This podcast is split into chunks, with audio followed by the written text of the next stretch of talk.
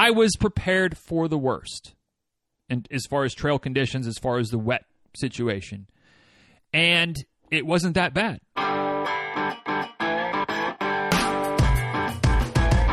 Episode 1001 of Diz Runs Radio is a quick tip episode.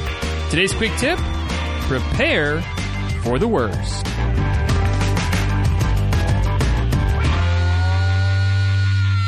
Hey y'all, uh, real quick before we dive into today's episode, today's episode is brought to you by the folks over at Feetures, who I do have that little affiliate relationship with. Uh, I know I've mentioned it once or twice. I, I, I give them a little plug here and there.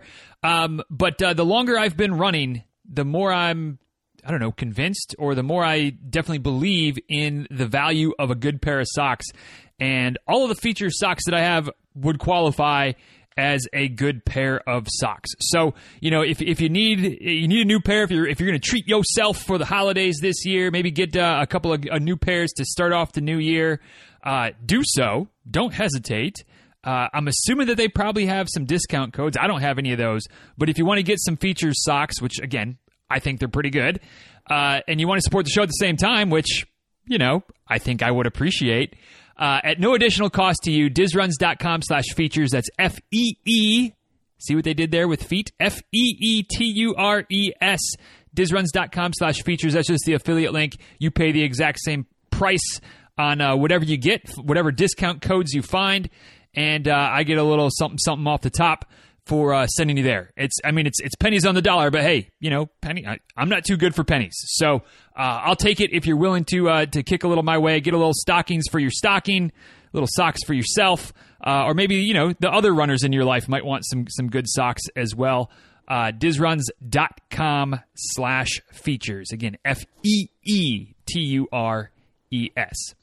So today, talking uh, a little bit about something that uh, I, I think maybe I kind of always knew, or at least somewhere in the back of my head, sort of rationalized, but really kind of saw it play out at the the ultra that I ran um, a couple few weeks ago. So if you've been hiding under a rock, or you're just new around here, or you don't read my emails, or all of the above, um, a couple weeks ago I ran my my longest ultra to date. Was scheduled as a 45 miler course was a little bit short, so it ended up being about 43 and a quarter ish miles, uh, maybe 43 and a half. I took a wrong turn, or more accurately, I blew through a well marked sign, a well marked turn with plenty of signs, blew right through it, and uh, you know didn't realize it for a little while. So ended up getting actually I think I ran closest to 45 miles. So I think maybe on some sense I won the race, um, but I ended up with about 44 and a quarter ish miles. Uh, but one way or the other, it was it was a long day. Uh, it was a good day.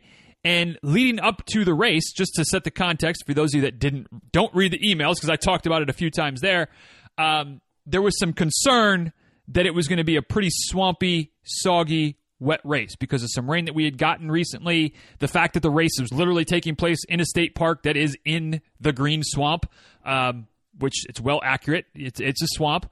Um, and and the fact that the race director ended up changing the course uh, from the three three bigger loops to five smaller loops because there were sections of the bigger loop that were in, to use his words. I mean, I didn't see it, so I can't vouch.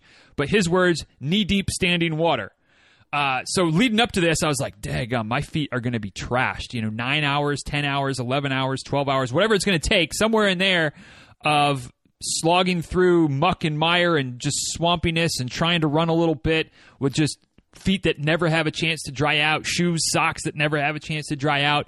Uh, it's going to be something. And so I had it very well in my mind that this is going to be not the uh, not the greatest day.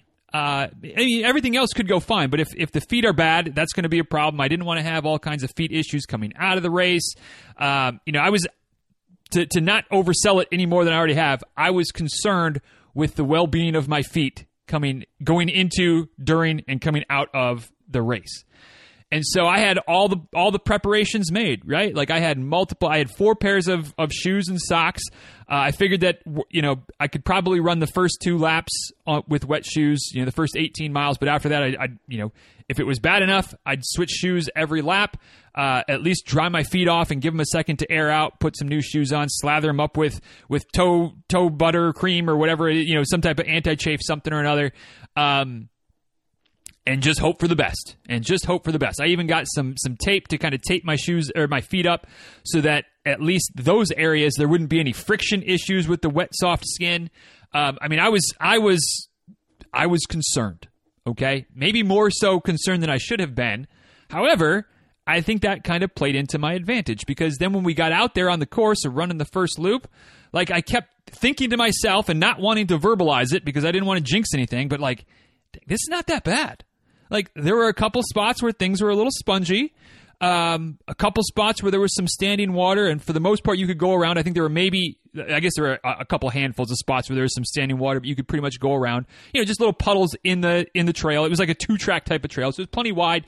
You could get around it, and there were maybe only two spots where really you kind of didn't have much of a choice. You could either trudge right through the middle where it was really wet, or you could kind of trudge along the edge, but there was still standing water, and your feet got a little bit wet there. But honestly, like par for the course, like not bad. Uh, if I if I you know can can make that bold proclamation that it really wasn't that bad, and you know when I finished the first loop and it's seen the whole course, I was I was pleasantly surprised with how little water there was, how dry my feet still were. Not that, not that they were dry, but they weren't waterlogged. I wasn't squishing, like none of that kind of stuff. Like they were a little bit wet from running on wet trails. There was kind of some misty rain that was that was sprinkling down at, at various parts through the day. So like there was a little bit of wet still coming, but no heavy rain. Like like all in all, from what I was prepared for, it the, the trails almost couldn't have been better.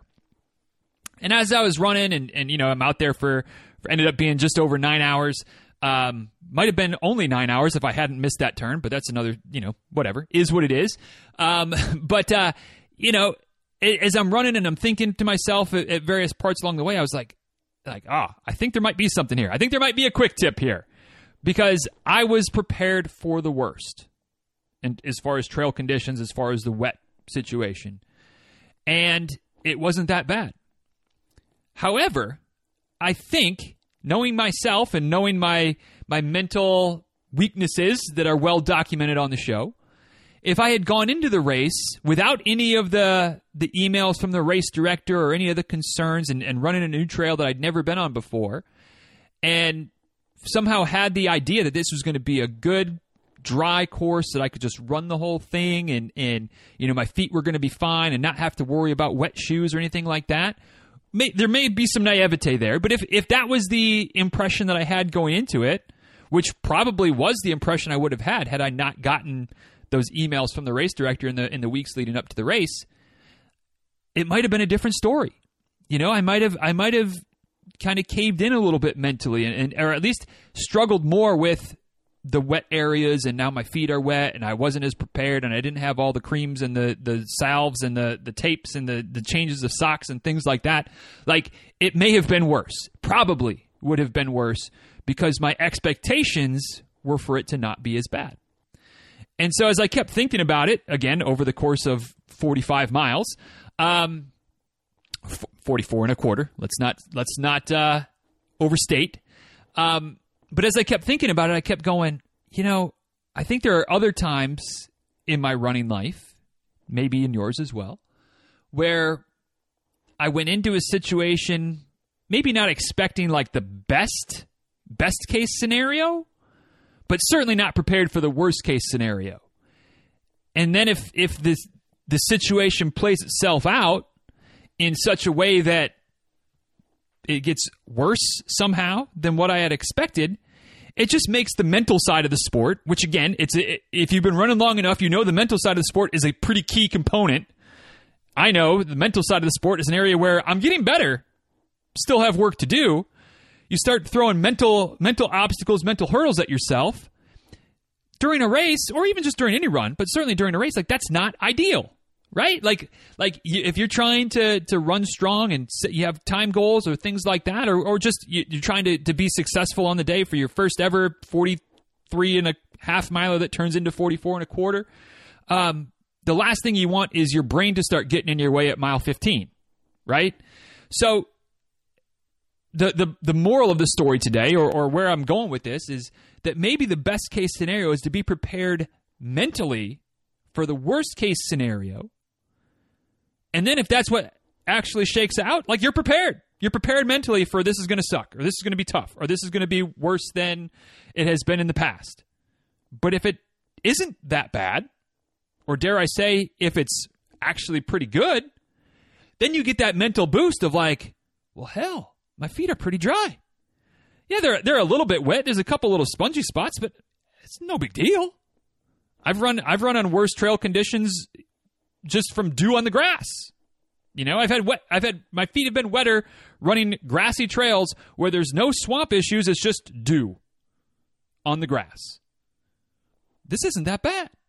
And now you, now not only you know, like I said or, or I guess just a minute ago, you get that mental boost and and that can carry you to having a maybe even better race than what you what you might have had if it was just exactly what you if you went into it expecting that you know XYZ was going to happen and then XYZ actually happened. If you if you're prepared for worse than that, when XYZ happens, it's, eh, it's not that bad. So are there other areas be, besides just a swampy ultra trail situation where this might apply? Of course there is. Of course there is. Here are a few, probably not an extensive, exhaustive list. You can probably think of a dozen others, but I think I've got five or six others that that I think are pretty obvious that will hopefully make my point. Or at least make it further or belabor it or whatever I tend to do around these parts. So, first and foremost, weather. Right, which is kind of related to what I was talking about, but there's lots of lots of times that weather gets the better of folks when it's not when it's hotter than anticipated or windier or colder or more humid or whatever. It's one thing to you know running in florida like we know it's going to be hot and humid pretty much eight months a year nine months a year and it's it's going to impact our running down here. But there are some days where you you go out there and you're just like dag gum it is brutal out here today for whatever reason. It's the dew point's a little bit higher, the temp, whatever reason, you know, whatever, however that all works out. I feel like the numbers look the same on the weather app, but some days it just gets you a little bit more. But if, especially if you've got a race, you know, maybe you're doing a local, local something, a 5K, 10K, which hopefully you're not doing a whole lot of really longer races when it's that hot and humid in the in the depths of summer wherever you live um, because then heat becomes, you know, heat issues become more of a factor. But whatever it is, you know, if, if you got a fall race, a spring race, a winter race, and you're anticipating it to be 30 degrees because you like it that cold, you're some kind of, you know, crazy person. Not really. I like it chilly too, but I don't like all the, the snow and ice and nonsense that comes with it. Another story, another day. But you know, you like it. You, you like it when it's about 40 degrees, which not not too bad if I do say so myself but then it ends up being 55 60 at the start. And you've been looking at the weather and, and you're seeing that the you know the, the low is is 37 but the high is is 58 and you're like oh well you know it might be 58 but that'll probably be later in the day. Once the sun comes up it'll probably be closer to that 37 40 42 but whatever reason it ends up being you know 52 that morning or 55 that morning. You've been anticipating that it's going to be in the low 40s now it's 55 and oh God, now I'm overdressed and and now I'm um you know like it, it starts getting in your head like am I going to have to change my strategy? Am I going to have to adjust my pace? Am I going to have to to slow down a little bit because the heat's going to get to me? Like all of those types of factors start to come into play because you were you were anticipating cooler weather, you got warmer. But what if you were going into that same race and looked at the same splits of you know 37 to, to whatever I said 61 degrees.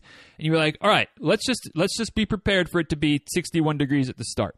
What am I going to need clothes wise what am I going to need hydration wise what's my race strategy going to be? Like all of those type of logistics. Then you got there and it was 55 degrees. Still warmer than you might like but hey it's not 61 or you get there and it actually is 40 degrees. And you're like, oh, hell yeah. You know, you've got your windbreakers. So you can put that you can put that one little extra thin layer on to keep you a little bit more comfortable waiting for the race to start. But like the temps are great. You were prepared for for hotter. Boom, good to go.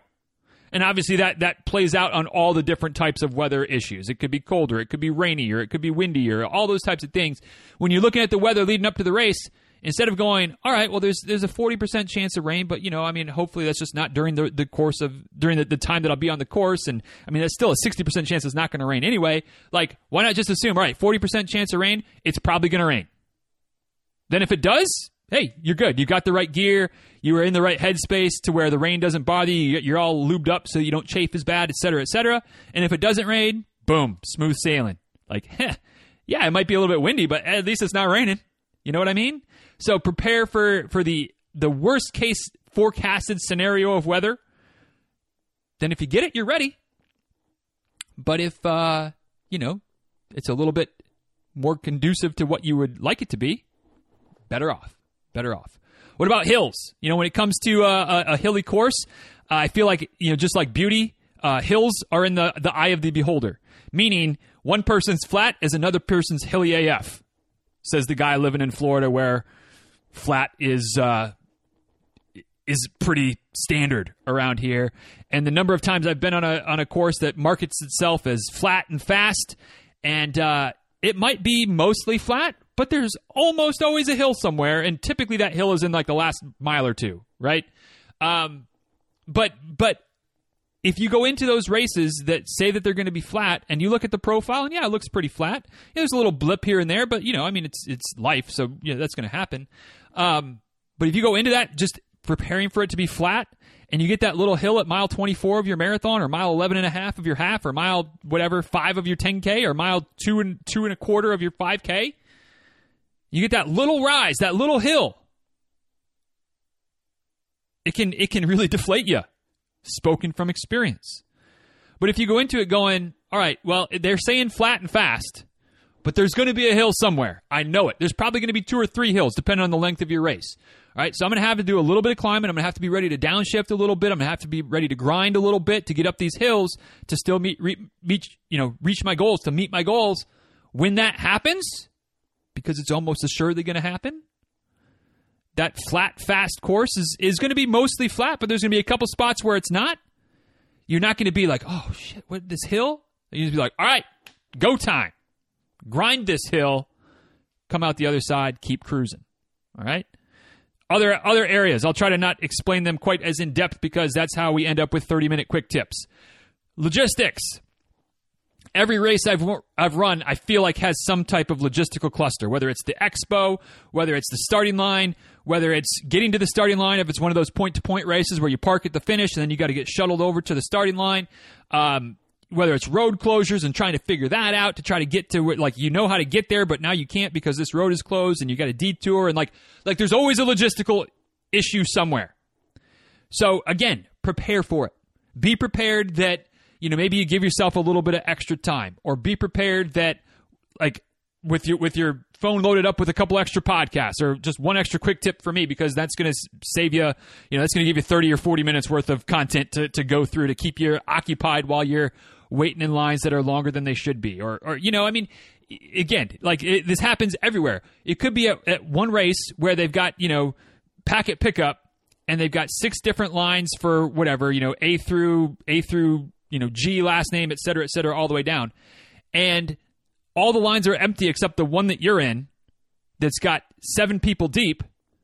And you're going, can we, you know, figure this out some way? Because just everybody that has the, the same letters of last names as you is, is there right now. Like those type of things happen all the time at races. So be prepared for it. Don't think you're just going to buzz in and out real quick to packet pickup. It's not going to happen unless it's some really local small race where the packet pickup is at you know Joe's Diner or the the local running store where you really can probably get in and out in five or ten minutes. Uh, if it's any type of bigger race than that, it's going to take you 45 minutes or an hour. Just plan on that. Then if it only takes you 30 minutes, great. But plan for some logistical clustery situations outside of the race itself but just and maybe even the race itself, maybe the course, maybe there's something like that. Uh, you know, there's a bottleneck or there's too many twists and turns, whatever. But just plan for some logistical issues at any races. Other areas other runners. You can't control what other runners do. And I know I've said this before, I'll say it again.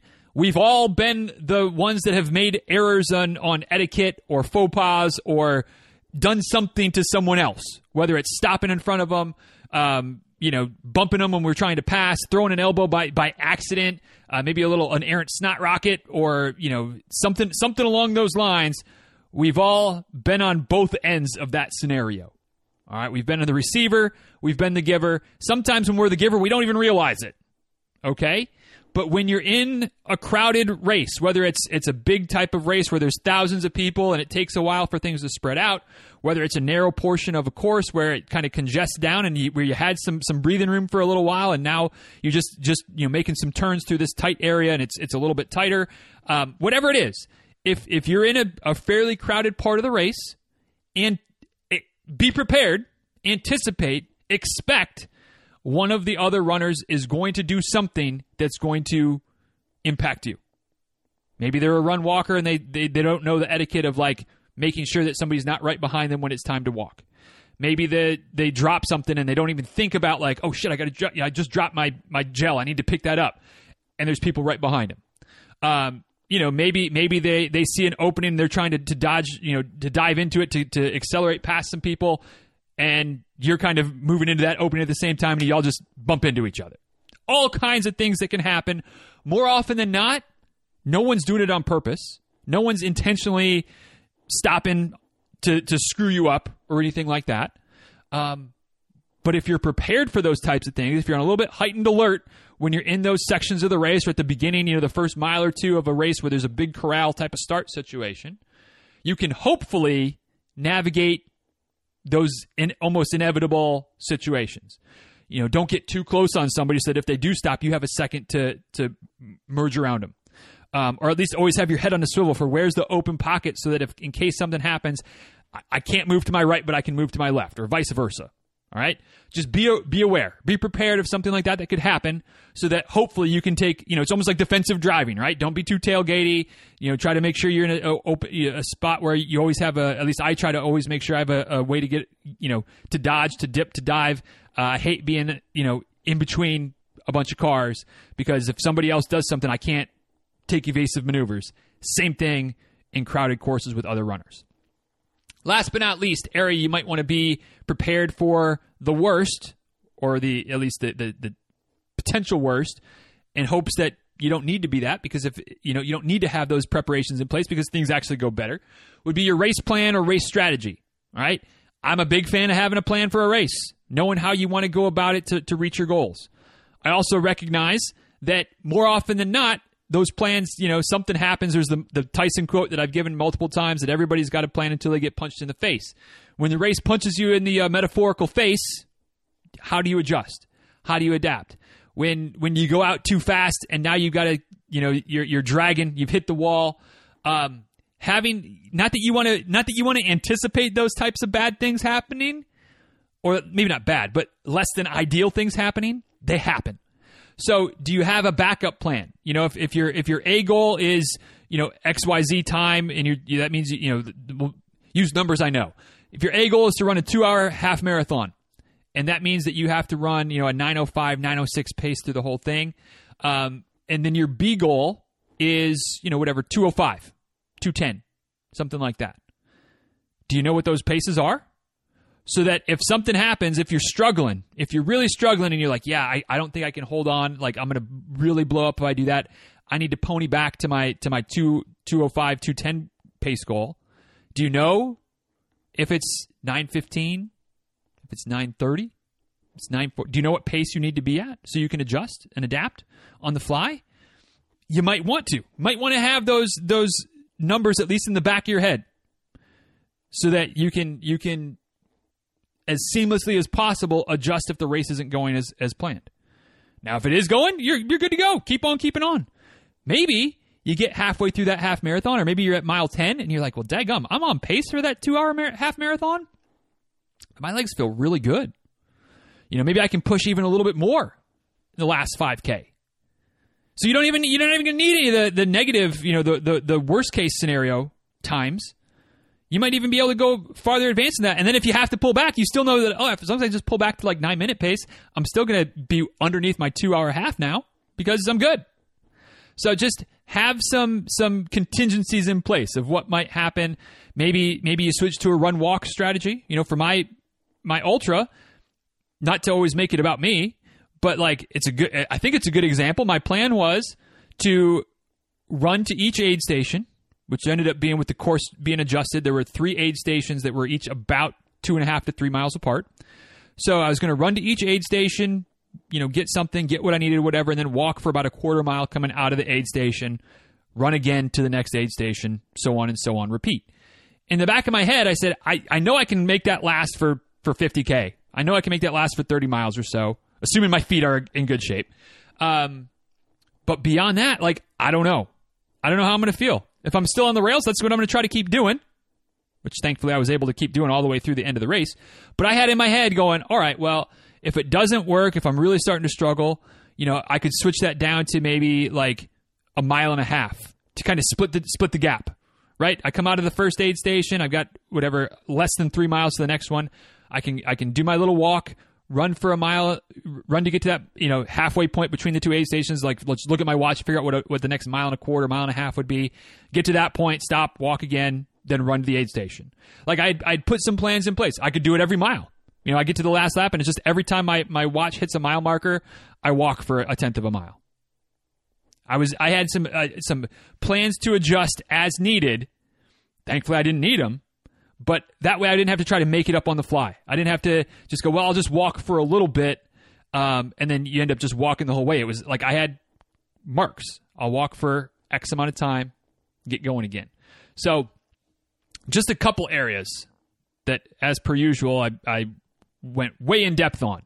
But when it comes to preparing for the worst for your races, prepare for the worst weather that could possibly happen based on the predictions.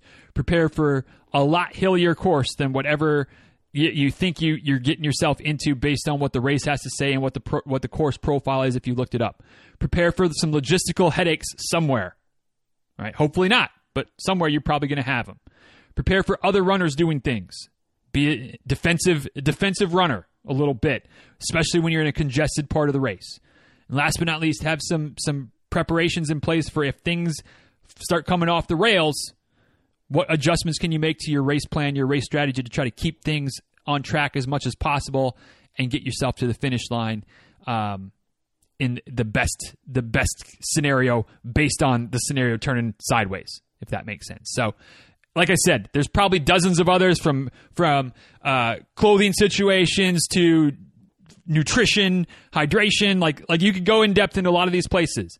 But as much as possible, I think my my takeaway from my race a couple weeks ago, and the point of today is to say if you can prepare as much as possible for the worst case scenario, that's going to do you better mentally on race day, whether or not the worst case scenario ever presents, as opposed to hoping for the best and then things not quite living up to that now you've got some some mental hurdles, some mental obstacles you have to go through.